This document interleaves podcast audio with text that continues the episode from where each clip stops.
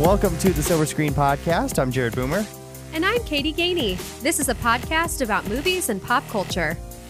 And Katie, today we are going to be talking about another biopic, Harriet, about the real life of Harriet Tubman. Jared, did you see in the notes? I put biopic and then I put bio like Ohio so that from now on I would remember. there you go. That's a good way to remember it. So we'll get into that here in just a few minutes um, on this episode of the Silver Screen Podcast, episode number 28. So thanks so much for listening. At the beginning, we always do a little news of movie news, box office news, whatever the case may be. And speaking of the box office, we thought on this show we might review Doctor Sleep and or Last Christmas because they looked interesting. Well, they were both big disappointments at the box office and also not that well received critically, especially not um, Last Christmas. So we decided to, to pass on those for now. I think that was a good decision. I I do think most people would know we definitely like to take polls when we can and stuff to see what other people would like to hear. But if it's just a movie that's maybe not worth seeing, especially heading into Oscar season, we just thought those would be ones that might not be worth the time and money right now.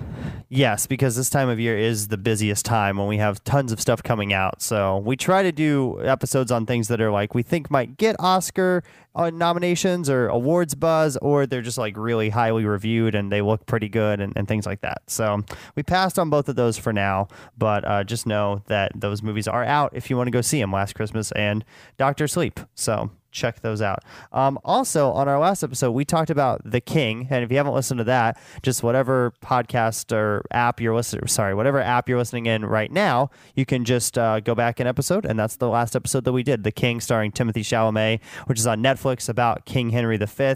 And Katie, you actually watched a video on YouTube that kind of explained some more story behind King Henry V and the movie as a whole, right? Yes, it was really helpful because I even mentioned this in my my class I'm taking at UND because um, we're reading Ivanhoe. I mentioned that I get confused with both the King and also the book Ivanhoe, being able to figure out what was fact versus fiction.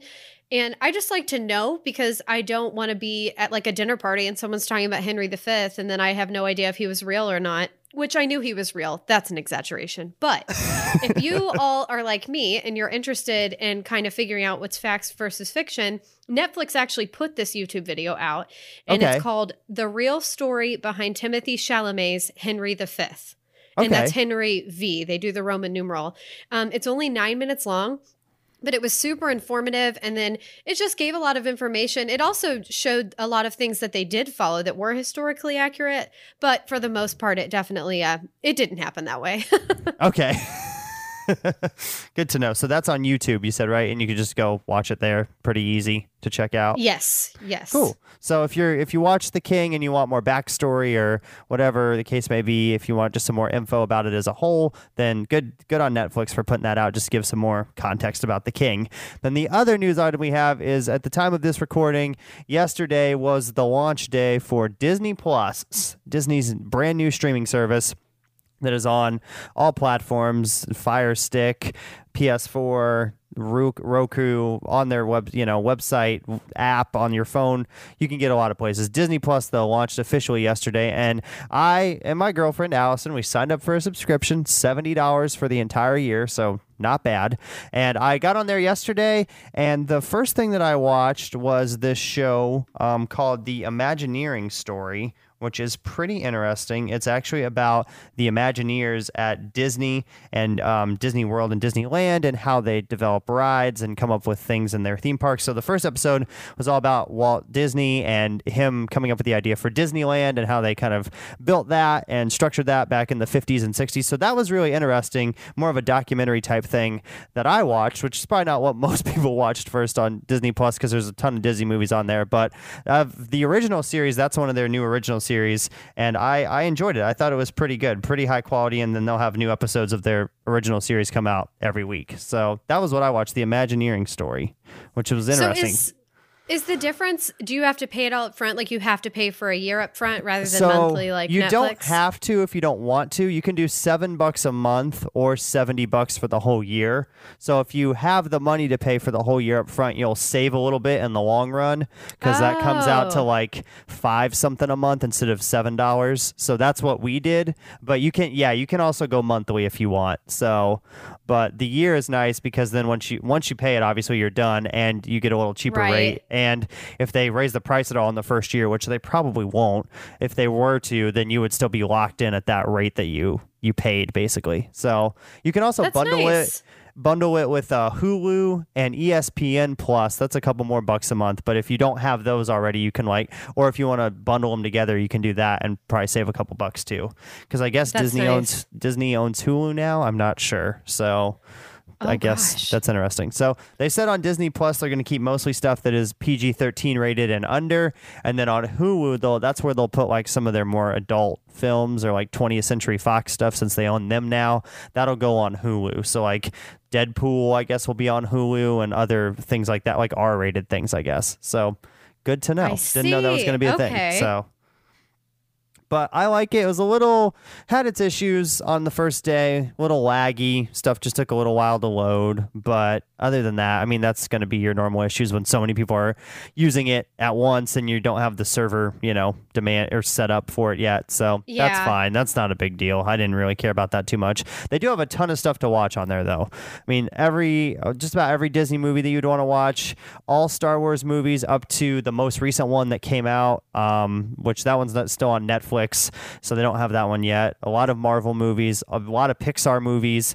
So like me, I don't own all that stuff on DVD. I never really bought the Disney DVDs. We had the VHS tapes as a kid. I think every kid of the 90s and late 80s did, but I didn't really buy much of the many of those movies on DVD after I moved out. So I don't own them. So it's nice that there's just an option that you can just go on there and stream them kind of whenever you want. And as I've said too to some of my friends, I was like, if you have kids, then this seems like a definite buy at seven bucks a month. You know what I mean? Like, cause you're, if your kid Yeah, likes Disney, definitely. yeah. there's so much stuff on there that's family friendly that you can watch with your whole family or if your kids want to watch it and i said i made this point on my radio show the other day that i was just saying you know if you're going to grandma and grandpa's house you're on a road trip or you're at a hotel you know somewhere where you don't have your normal you know movie collection there you can just get on your ipad or laptop on disney plus and pull up something and then the kid can be entertained for you know hours which seems like it's well worth seven dollars a month for most parents probably Right. Well, So that's, that's- awesome. I'm glad you liked it. It's good. I'm interested to see what they do with some of their more original shows and how they develop those. They have a lot more in the works coming down the pipeline. I think they had six original shows uh, for their launch. I can't remember the exact number. They have like um, The Mandalorian, which is obviously the big one that I haven't watched yet, which is a Star Wars show. They have one with Jeff Goldblum. They have a show with Kristen Bell where she like helps kids do like musicals at their high school, I think, Oh, something like that. yeah. They have the High School Musical show, which I haven't watched, Mm-hmm. and they have, I think, one more the Imagineering story thing, which I mentioned. And I think they have one more original show. Um, I think it has to do with Forky from Toy Story, not so more for kids, but those are kind of the the original ones that they launched with. So Wow. Dis- well, that's awesome. yeah, Disney Plus, it's pretty cool. You get a seven day free trial too when you sign up. So if you if you try it out and you don't like it, you can cancel within that first seven days, and you know you won't be charged anything. So if you just want to try it out to see, do I like this? Is there stuff on here that I would watch? You do get a week free trial of it. So check it out if you're interested in Disney stuff. That's our ad for Disney Plus. Give us money. Didn't pay us to say that, but just another streaming service in the list of streaming services that we'll all have eventually, and then it'll just be like cable, where we have five streaming services, and you just go to each one to watch something different. So, Right. so Disney Plus though has officially launched. So next up, corrections corner. No corrections for this episode, so that's good. That's great. Well done, us. On a No winning streak. Yes. Yes, we are. And now we'll get into our review of Harriet, which was released on November 1st of this year, rated PG 13, thematic content throughout, some violent material, and language, including racial epithets, which makes sense. This is a very racially based movie. It takes place during the time when there are slaves in the Underground Railroad. So race plays a big part in this movie. So understandable there, but it is rated PG 13. It's two hours and five minutes. And then IMDb and Rotten Tomatoes scores. IMDb is 6.4 out of 10, and then Rotten Tomatoes 72% critics, but audiences are really liking this 97%, which is kind of a wide jump. I know. I was actually really surprised by that. I, I am veering much more towards the audience score, but I thought that was really quite a gap it is a big gap, especially with something that is I am kind of closer, probably not as high in the audience score as you are, but I'm definitely higher than the critic score of 72% on Rotten Tomatoes. I think it's better yeah. than that, as we'll get into here as we go along. But that is really interesting. So it's made 25 million at the box office so far, and it had a 17 million dollar budget. So it made it. It's made its budget back, which is always good for independent movies like this and smaller films that are based on historical things. This was released by Focus Features. So they're they're a decent sized company, but not huge. Um, so it's good that it made its money back on Harriet, and then also they didn't have a ton of advertising for this movie, so it's not like they probably had a huge marketing budget. Um, the only place I really saw stuff for it was like trailers before we saw other movies. So yeah, other than that, I think they probably made their money back and have made even a little profit on it, which is good. It's good that people are going and seeing this. Twenty five million dollars is no small feat at the box office, so it's good that this has made that much. I was surprised by how much it had made at this point already. And I think it's very important now because we have not only a woman of color, but just a woman in general at the helm of this movie. And it was a female director. So it's really exciting. And it also tells the story of something that, like, I, I don't know about you, but I knew very little about Harriet and her life before seeing this mm-hmm. movie. Mm-hmm. And it almost made me outraged that I hadn't learned more about her in school. Yeah, I knew a little bit, but not. I definitely learned stuff from this movie, and I knew she was involved with the Underground Railroad, but that's really all I knew. Didn't really know many details about her life. So this movie, I think, is good because it definitely delves into more aspects of that. So mm-hmm. it's uh, the synopsis of it. It's based on the thrilling and inspirational life of an iconic American freedom fighter, Harriet. Harriet tells the extraordinary tale of Harriet Tubman's escape from slavery and transformation into one of America's greatest heroes. Her courage, ingenuity, and tenacity freed hundreds of slaves and changed the course of history. That's a synopsis for this movie. And also, this movie was filmed in Virginia. Didn't know if you knew that, Katie, but Virginia is where they filmed know this. That. My mom is from Virginia. Nice. So I just feel like that's not a super common place to film a movie. So no. you normally hear about international locations or, you know, LA or Georgia. Georgia's a big one because of the tax credits. So mm-hmm. this movie filmed in Virginia uh, last year from October to December of 2018. That's when they filmed this. So about a year between filming and release, which is pretty standard. So we'll get into some critics' reviews now. What critics thought of this movie? We have three different ones for today's episode. Um, this first one is Christy Lemire of Film Week NPR Los Angeles. And she says Cynthia Erivo is really great, but the film is an unfortunately really safe by the numbers biopic. How do you feel about that one, Katie? So that's actually the way I felt like it was going to be going into okay. it. And I completely did not feel that way when I left. Okay. Good to know. Yeah, yeah I think mm-hmm. there was some aspects of it that were kind of formulaic, but as a whole, I was interested the whole time. So I don't know if I completely agree with her. Um, right. Then also we have Janiyah Green of the Chicago Reader, and she says this film is dramatized in a way that neither exaggerates nor lessens Harriet's extremely real struggle. No film can tarnish a legacy so profound. Mm. That's a good I one. I liked that quote. Yeah. And I think the movie did do a good job of like not like overhyping what she did, but also not downplaying it at all. It felt authentic. It didn't feel cheesy if that's what yeah. I guess I'm trying to say, is that it felt like they really did a nice job of sticking to history, and it felt like that while it was playing out on screen, it was you know accurate, and it didn't feel like it was over the top. That's my one probably complaint with I guess Judy a little bit when our previous episode a couple episodes ago is that Judy sometimes was a little over the top, but again that's Judy Garland as a person. So, but I feel like sometimes it was just a little more cheesy in its in its direction and how they decided to go with the scripting and stuff, but not in Harriet. Harriet definitely yeah. more authentic. So, and then the last one is from Joanna Schneller of Globe and Mail, and she says the pint-sized Erivo captures the pint-sized Tubman's determination and fire, and by focusing on the violence slavery did to families, Lemmons, that's the director, makes us feel its outrages afresh. I think that perfectly captured it because Erivo looks to be the same in size and stature as Harriet Tubman actually was. And I, I agree with you. I think this goes right along the lines of the authenticity and everything that we felt in the film, you and I felt as viewers. I think that uh, that excuse me, Lemmons, she did a wonderful job of actually capturing that. I think she did too. And we'll talk about her more in just a second. But first, we're going to take a quick break right here on the Silver Screen Podcast.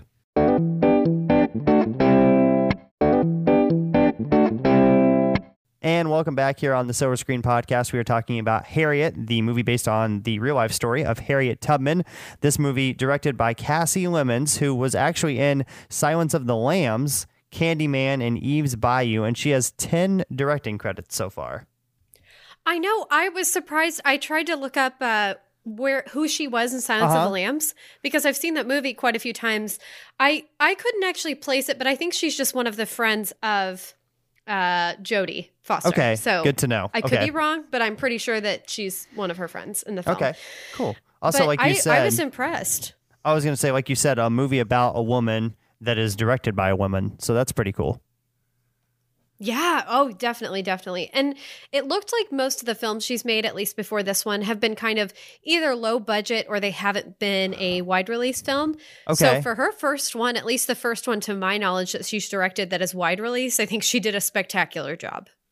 Okay, good to know. So, did you know too? I just found this on Google. The guy who plays the preacher character in the film, Mm-hmm. he is married to Cassie Lemmons. Oh, Vondie Curtis no Hall. idea. They are. They've been married since 1995. So pretty I didn't cool. realize that was him. that is that's actually really really sweet. I like to hear It is. that. So he plays the the preacher character in this movie. I forget his character's name. He has a kind of a smaller role. He's in a couple scenes, but that's cool that they're married. And he's appeared in some of her other movies that she's directed too. So that's kind of cool. Just sneaks her Oh. husband in. I know. That's so nice. What was the other movie? Oh, it was yesterday that we saw the same thing.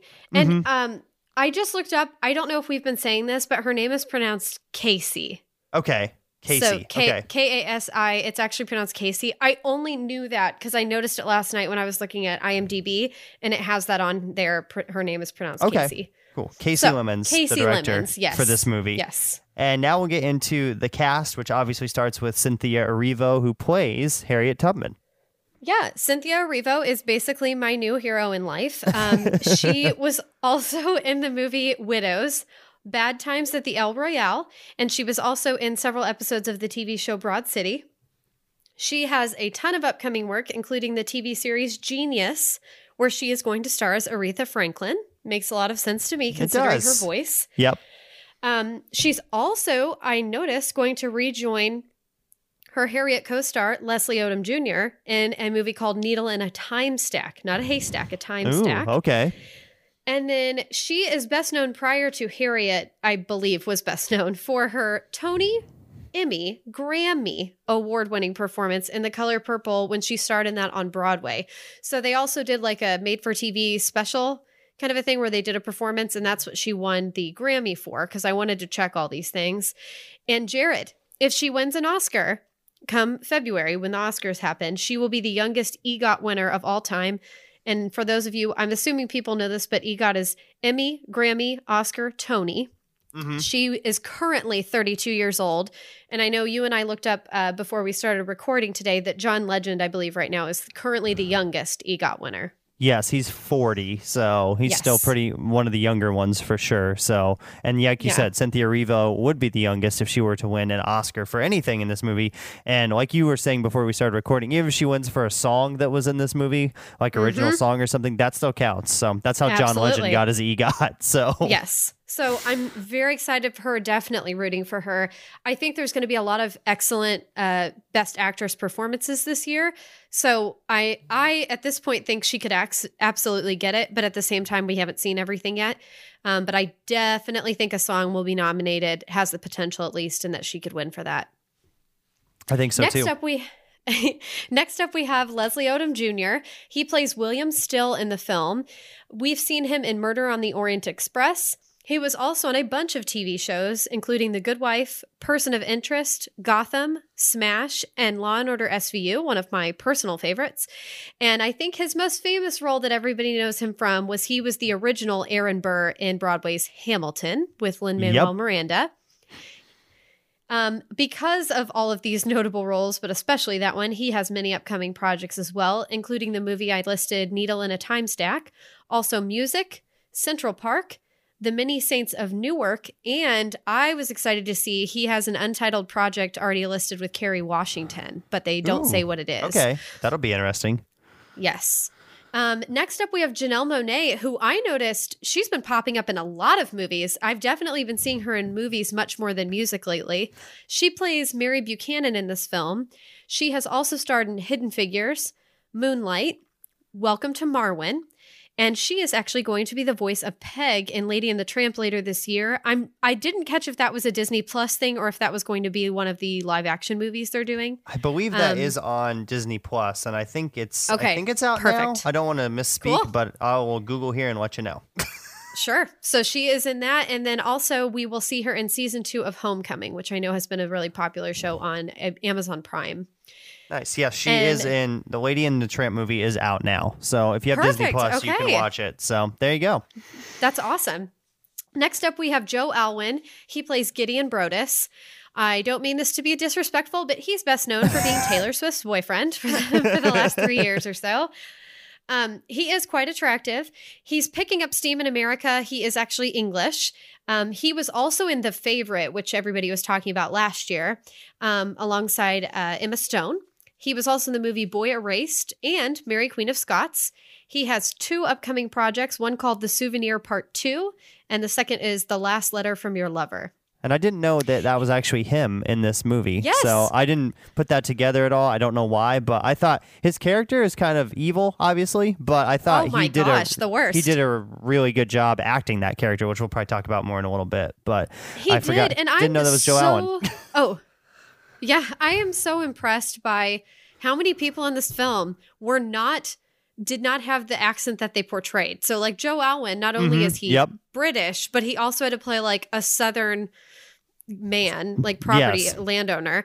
Then Jennifer Nettles, who's the next one I'll mention, you know, she's a country singer, but it was just weird that she this is the first thing I had seen her in as an actor. Mhm. Um, and she had that that twang and was just awful. And then Cynthia Erivo is also British, Yep. um, which that was a conflict that came up, but I don't really want to pay it any attention. People were upset she was portraying Harriet Tubman. I think people need to calm down. Um, as long as the story gets told, I don't understand why that's a big deal. yeah. Not really sure Um, why. Jennifer Nettles. Well, yeah, I, it's different, sure, if we're talking about people of a different race playing a different Yes. race, something Yep. like that. Yeah. But I mean, this woman is gorgeous and she is a woman of color. Um, She's playing a as woman long of as color, the story is so- being told, right? yes. So not a big deal. Um, anyway, so that's just a hot take from Katie. So if if people have comments, please feel free. Um, I already mentioned Jennifer Nettles. She played Eliza Brodess, who is Joe Alwyn's mother in the film. Um, she's best known for starring in the country band Sugarland. She's been in a couple TV series. She was in Underground and then also The Righteous Gemstones. I didn't see anything upcoming for her. Um, I didn't even know she was going to enter into acting, but she did a good job in this movie. But I really hated her character. yeah, her character's a jerk. And, then last no, uh, the last actor, I I there were a lot of recognizable faces in this film, um, especially African American people I knew from a lot of things. Um, but I only wanted to mention this man because he definitely was the most recognizable for me. This is Clarke Peters. He plays Ben Ross. He's been in a lot, including HBO's The Wire. He was also in Three Billboards Outside of Ebbing, Missouri, John Wick, and the TV show Underground. So he would have known Jennifer Nettles from that. He it was he is currently starring in His Dark Materials, which is on HBO with Okay. Lin Manuel Miranda. So that's a connection there to Leslie Odom. Um, he has lots of upcoming projects, including The Mandela Effect, Come Away, and Sexual Healing, which I do think, based on the title, might be about Marvin Gaye. Could be. And yes. um, I was thinking about Clarke Peters, something about, oh, Underground. I just thought this was interesting since we were speaking about John Legend and everything. Uh, when I lived in Savannah, they actually, because John Legend was a producer on that show, yeah. they actually came down to Savannah and filmed a couple episodes and I got to watch. So that was really okay. cool. While I Did you get to there. meet John Legend? No, he wasn't there. Okay. Or if he was, I never saw him during the particular two days that I went and watched. okay, but good to I just know. thought that was interesting. That is yeah. cool. Yeah. So, so now that's basically the cast for Harriet. So, like you said, there's some smaller roles in this movie, but there's a lot of smaller roles, and like we've said before, you kind of see that in biopics because it goes through a person's life, and there's different periods of time in that person's life. So, people will come in for a couple scenes, and then you're on to the next portion of their life. So that's just kind of how these types of movies work. But next up, as you normally do, Katie, for the the movies based on historical subjects, you kind of did a little fact versus fiction research, and there's this movie you said stayed pretty true to the actual real life of Harriet Tubman. It actually did. I was very impressed. Um, I got almost all the information I found from biography.com. If you just look up Harriet Tubman, it's one of the top results. Um, she, so almost everything I'm going to say is true. So if it's not true, I'll tell you that. But she was indeed born into slavery, found her way to freedom, and became the most famous conductor of the Underground Railroad. I think it's very uh, cool that they call the people the leaders conductors. The conductors, by the way. yeah. Yeah. After the Civil War, it's true she did dedicate her life to helping impoverished former slaves and the elderly. But I read, unfortunately, she was very impoverished herself. So even though she was famous and people took care of her, she did not have a lot of money to her name um, for her entire life. Also, just she was during the severely. Oops, Oh. sorry, I was going to say during the movie, she definitely gets a uh, a glow up in wardrobe too, from the beginning of the movie Oh to the end. Oh my gosh, I loved yes, so many things she wore and Janelle Monáe wore. I was like, I would wear this now. It would look weird, but I love it. Um, she was severely abused as a young slave. We didn't really get to see that uh, Mm-hmm. in the film. So this is one thing. It deviated from the film. She did actually have an injury that caused her to have visions, but Okay. this is the real. This is like the real story. Um, I'm quoting. The most severe injury occurred when Tubman was an adolescent. Sent to a dry goods store for supplies, she encountered a slave who had left the fields without permission. The man's overseer demanded that Tubman help restrain the sorry, restrain the runaway. When Tubman refused, the overseer threw a two pound weight that struck her in the head. Tubman endured seizures, severe headaches, and narcoleptic episodes for the rest of her life. She also experienced intense dream states, which she classified as religious experiences. So I Did thought that was really that? interesting. Did they mention that Uh, at all during the movie? I feel like they did at some point. I can't remember. I think I they know. mentioned that she was hit in the head, but I don't think they give any reasoning behind it. And I think you're um, right. And and I felt like they focused. You're you're absolutely right. They did allude to it, but I feel Okay. like they focused so much on the visions and that it seemed. This is going to be one of my dislikes actually, but it seemed almost fake to me these visions, or like I didn't like the way it was filmed, um, to where I almost here. thought it seemed like a joke. And to me, I thought this woman was deeply religious and believed in God and believed what she believed, which I think is so great. And that she held to her convictions, like stood firm. But I feel like the movie made it a little like a joke. But in real life, this was serious to her. But it does also explain when they say narcoleptic narcoleptic episodes and things. It makes sense when they said like it looked like she was falling asleep or she'll come back to us in a minute. I mean, that's all indicative of narcolepsy, but also uh, seizures as well. Mm-hmm. Um, and apparently, it did get worse as she aged. I read that too. So when she was getting old, her head it was pretty bad, and it said that there was like a buzzing sound. I don't think it was tinnitus, but it like definitely contributed to some health issues. Um, she did walk her way to freedom. She saved her parents, several siblings, and 300 people during her 19 trips back and forth. She earned the nickname Moses, which they say that in the film, but that was actually the name of one of her younger brothers. So Okay. I'm not sure why, if they thought she looked like her brother, but I just know that Moses happened to be her brother's name as well. Um, she started her journey when the owner died, like we saw in the film, but originally her brothers started the journey with her, but they turned back. There is definitely evidence to support that she met Fred- Frederick Douglass, the famous abolitionist and former slave. Um, he was, we saw him in the film, but they didn't really get into any kind of connection there. And then Senator Stewart or Seward, I knew who that was immediately because Lincoln is my favorite president. And I knew that they he worked with Lincoln. So this was pre Civil War, but it all made sense because I was like, oh yes, and then Lincoln's going to be president, and that's what's how this is going to work.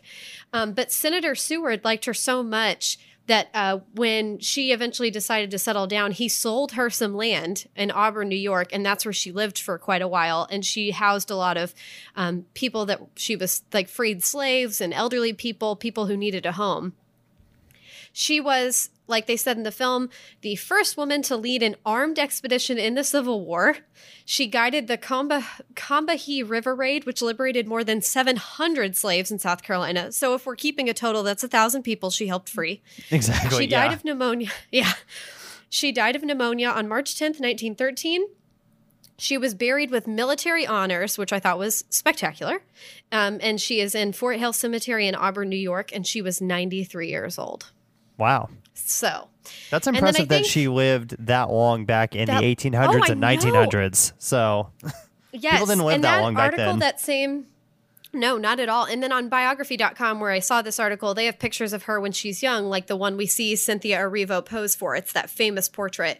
But then you Mm-hmm. see one of her at 93. She really doesn't look that different. It's remarkable. So, um, and then I think the last thing I just I just wanted to say there's a quote. There's two things. There's a quote she says in the film over and over. So the real quote she said, "I had reasoned this out in my mind. There was one of two things I had a right to: liberty or death. If I could not have one, I would have the other."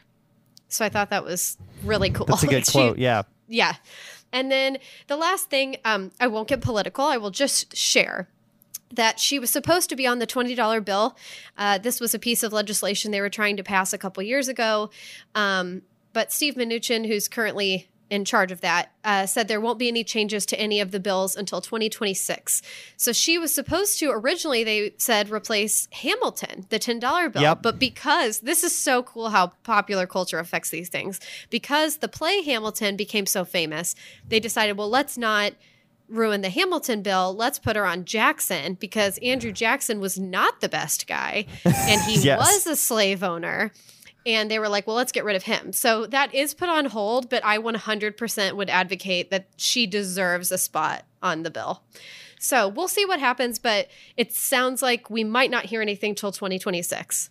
It's so interesting too that our country puts like, and other countries do too. But I just always find it interesting that countries put like presidents or political figures on their money. You know what I mean? That's like a very interesting thing. Like you could put kind of anything on there, or just leave it blank. But they're like, nah, we'll slap a pic of George Washington on this. You know what I mean? Right. Like.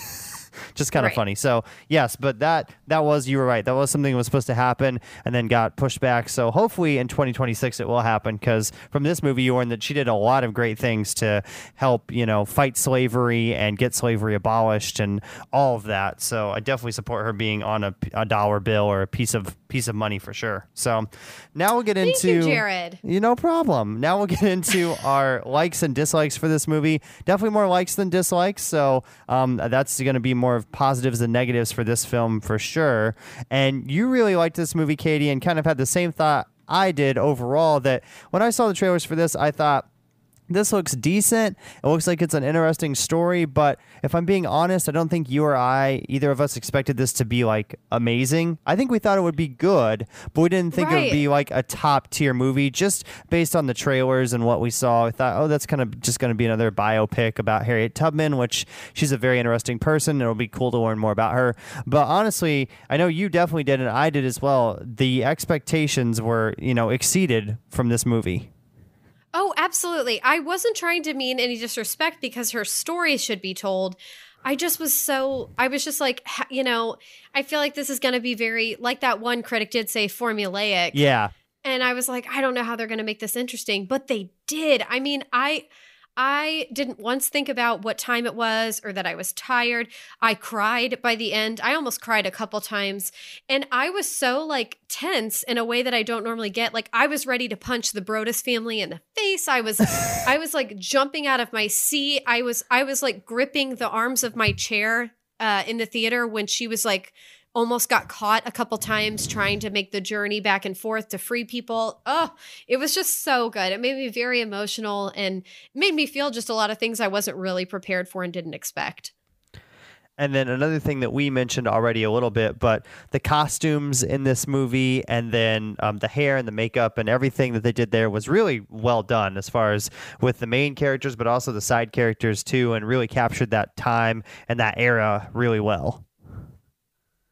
I completely agree. I've already mentioned what I loved about the costumes, but man, I would buy that stuff today. And and I even loved how I don't think Cynthia Erivo had much makeup on, if any at all, but she looked stunning. And I know part of that's genetics and having a good Mm-hmm. complexion, but whatever they did, even when she was supposed to look rough, the way they messed up her hair and the way they tore her clothes, all of it just seemed so well executed.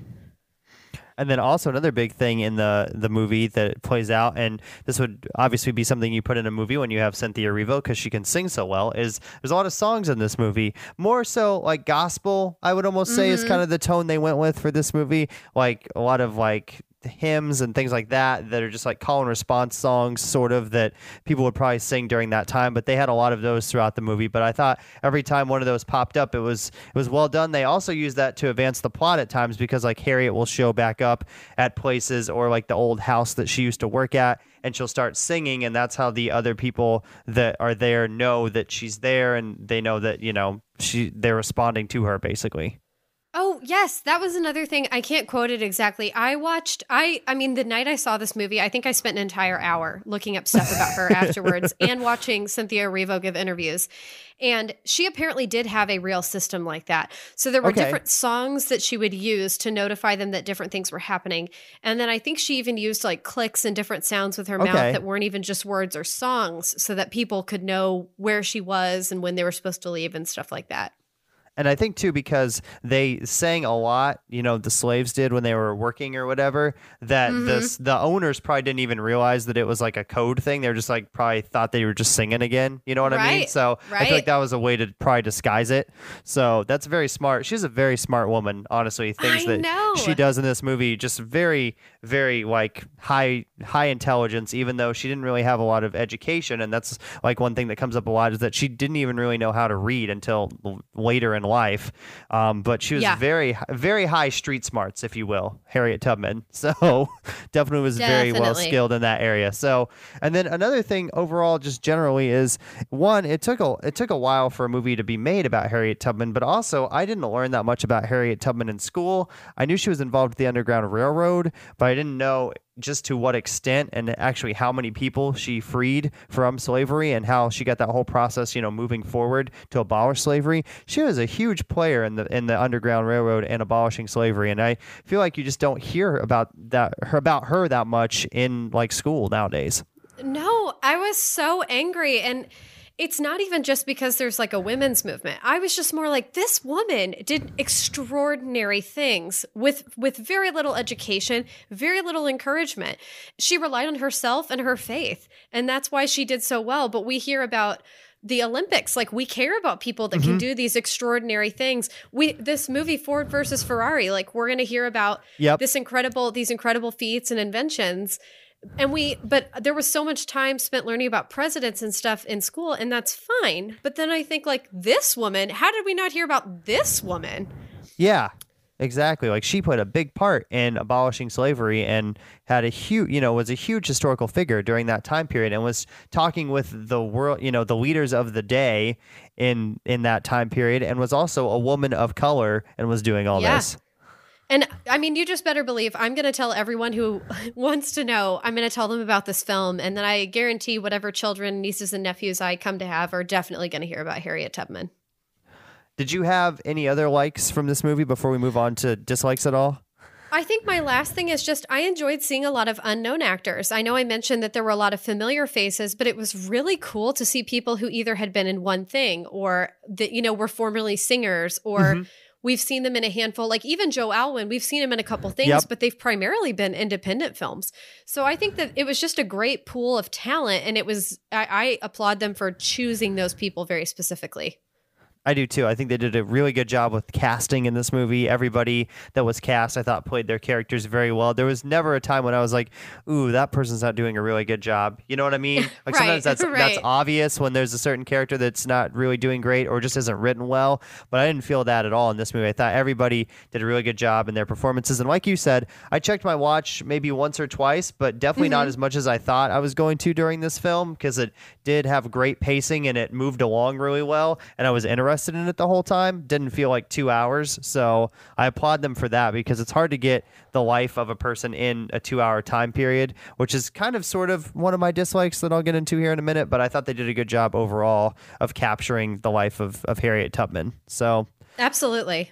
Now we'll move into our dislikes. And I know you and I both, this was a dislike of ours. When they showed the visions, which was an essential part of the story and moved the plot along. So I get why you need to put them in there. But every time they cut to a vision, it turned into like, they put this like blue filter over the film or whatever over the you know what you were seeing and then like the camera would like shake and stuff. It was just very off-putting Yeah. kind of off-settling for the rest of the tone of the movie.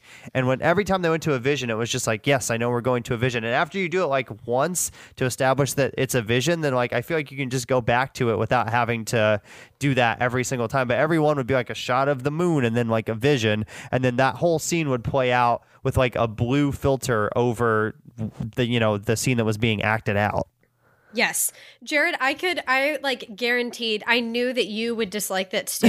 like and it, it's not I believe that she had visions like I don't even care if it was scientific or if it was in her mind, whatever, that's fine. Um but I just thought that they made it look almost like a cartoon. mm-hmm. Um and and just kind of bizarre. Like I would have understood she was having a vision if we would have like just seen her fall to the ground and close her eyes for a minute and then she told them what happened. Like I actually didn't need Mhm. to see the flashback and all that stuff or flash forward if you will because she was seeing what would Things- happen in the future. yeah she's kind of seeing So, both yeah, I mean, by far, that was my least favorite thing about the film. There wasn't nothing else really rubbed me the wrong way. I I hate the N word. I hate racial slurs. I hate I hate slavery and and how people are treated in general at that time. But other than that, I mean, the visions were the weirdest part to me. They were kind of odd. So I had two other dislikes with this movie.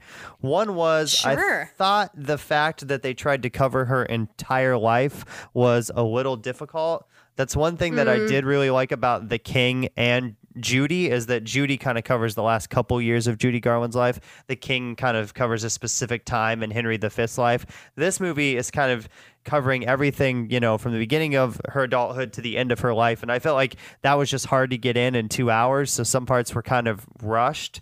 You know what I mean? And I, I Definitely. I, under, I understand going back and showing her like rescuing multiple people multiple times, but I felt like maybe after the third or fourth time that she did that, we didn't need to, you know, see that every time. Like she goes back to the place where she used to work, and it's the same route that they take every time, kind of, and how they get back to where you know Philadelphia, where the freedom is. So I just feel like once we had seen that once or twice, I don't know if we needed to see that the other, you know, two or three times that we we saw it, kind of. Yes, I I completely agree with you on that. I think that's a a good thing to notice and I also I yeah, it was a lot of story to be told in such a short amount of time and if I really went back to look at it there's probably a couple things they could have cut out. And I also thought that like when we got towards the near the end of the movie, when like Leslie Odom Jr.'s character is telling her that she's going to be a conductor of the Underground Railroad and is introducing her to all those people that are involved with the Underground Railroad, and she goes and has meetings with big U.S. leaders and all that stuff. I felt like that part was a little rushed, and that was actually really interesting to me, her doing all of that stuff. But I felt like they were like, we have 20 minutes left of this movie, we kind of have to just get this all in now, and that was kind of a difficult difficult thing there. Also, I, I really like Leslie Odom Jr. This is my other dislike, but I don't know that I loved his character. I just feel like Hmm. I didn't feel like he knew how to act it, or it wasn't wasn't written super well. I don't know. It was a Oh. very essential character to the movie, but I just feel like he just didn't. Something was just off putting about his character to me. I don't know what it was. I don't know if it was like his kind of standoffishness towards Harriet, but then like befriending her, and then you know, it just seemed like his personality changed wildly between scenes.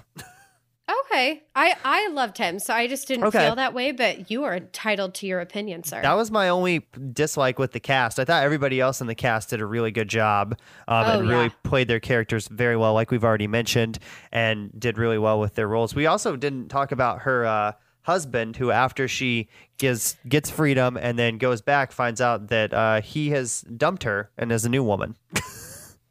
I That'd know. definitely be a, that was a historical upsetting. dislike. I I lost my mind when that happened. I mean that that did happen. I don't know if it happened exactly that way, but that is that is true that that happened. So Okay. that was just really hard for me to watch, to be honest. It That's was. It was definitely one of the more well acted and more dramatic scenes in the movie. I was like, Yeah. he is a jerk. She is trying to get, you know, freed from slavery and she did Right. it. And then she's coming back to rescue all these other people. And then he has to tell her that she, he already has a new woman and she he's already gotten that woman pregnant. Like Yep. in the course of a couple so months. Sad. So it really sad. is. So that was really well acted scene, but I like that they put that in there because it made you feel more for Harriet and her as a character. So that was really my only dislikes, though. I didn't have any others, just those few little things. And the movie as a whole is very good and definitely one of the the higher quality biopics that we've seen this year. So are you Mm-hmm. ready to give some grades for this, Katie? I am Jared. I Great. think I do think I think I went first last time. Did I? Okay. I don't Do know. you know? I don't remember. what? I'll go first this time, I guess. You go ahead. Okay. Thank you. So I gave Judy a 72 out of 100. I gave The King a 77 out of 100. And Harriet, I liked more than both of those movies. And the last couple we've done have been biopics based on historical people. So I'm going to give Harriet an 85 out of 100. I thought it was very solid. Just the, Hey. the few things that I mentioned were my only dislikes with it. I felt like if they would have focused on one part of her life, maybe a little bit more instead of trying to cover the whole thing, that could have been a little better. Didn't love Leslie Odom Jr.'s character, um, and the Visions thing was kind of odd, but 85 out of 100 for Harriet. That's great. Mine um, is higher than that, but I think that that's an incredibly decent grade. I think this is one of the best films I've seen this year. It far exceeded my expectations. I actually did the same thing as you. Like, I was looking at recent films because I keep saying I'm trying to be a little more critical. But Downton Abbey, let's face it, Downton Abbey was a movie about people of privilege. So I was like, well, I definitely liked this better. I like, I like this movie better, and I would much rather hear a story like this than a story about people who just grew up with privilege and this is their life. And I Yeah. love that movie. I'm not knocking it or anything, and that's factual too. But I'm just saying, I loved that this story is being told. I would watch this again and again, and I plan to. So I give it a 95. It is one of my highest films this year. Nice. Yes, I'm looking Yes. at the list right now, and you gave Peanut Butter Falcon a 95, and then Once Upon a Time in Hollywood a 96. Yes, And Rocket and Man a Rocket Man. 95. So those are your highest ones. Yep. Yep. So this is right up there with those. So, well, good. Harriet's very good. If it's showing somewhere near you, definitely check it out. I know it's still showing here in Lafayette. I'm assuming it's still showing in Dayton, a couple different places. It sure is. Yeah, it's even showing in our little the theater that usually does independent ones. It's also showing Harriet, which I think is is very good, especially for this town.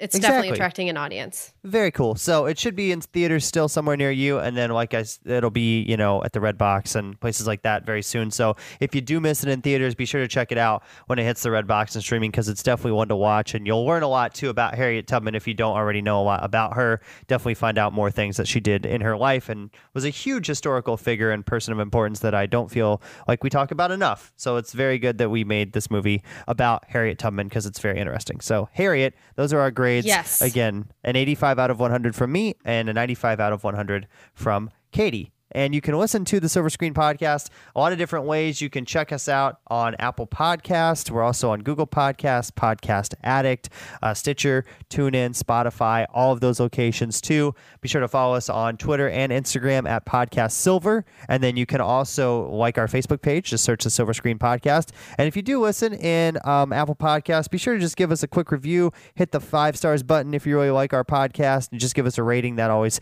helps us out too. And then our next episode of the Silver Screen Podcast It's a movie that I've been looking forward to for quite a while because I saw the two gentlemen that are in the film do a press conference back in May at the Indianapolis Motor mm-hmm. Speedway because they drove the or they waved the green flag for the race, and that is Christian Bale and Matt Damon, and they are in Ford versus Ferrari, which will be our next episode here on the Silver Screen Podcast. Very interested to learn about yet another true story about a car race. Me too. I'm so excited. I remember when you got to see them because they came for the 500. That mm-hmm. was right around the time when I got to see Tom Hanks in real life, It which was. was one of the best days of my life. So I'm excited for this film too. It's getting really good reviews so far. And thank you all for voting too, because we did a brief poll kind of last minute to see what people were interested in seeing, and people are very interested in this one. I'm excited to see it. Ford v Ferrari uh, will be out very soon, and we'll be reviewing it here on the Silver Screen Podcast. Christian Bale and Matt Damon are great actors, and I feel like they haven't been in anything this year so far. This is kind of their big No. project for for the year. So obviously Christian Bale was in Vice, which came out last year, and then Matt Damon. It's been a while since he's been in anything big. I feel like It I can't remember the I last just love thing that that he's man been in. so much. He is my he is my um, mid forties Tom Hanks. Like it's Tom Hanks is my favorite in the sixties.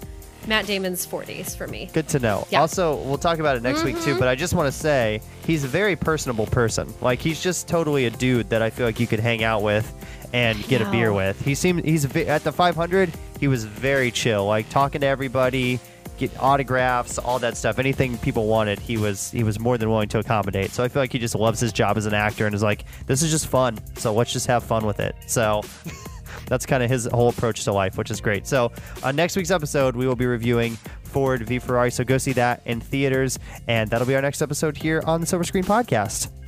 Until next time, we'd like to thank the Academy.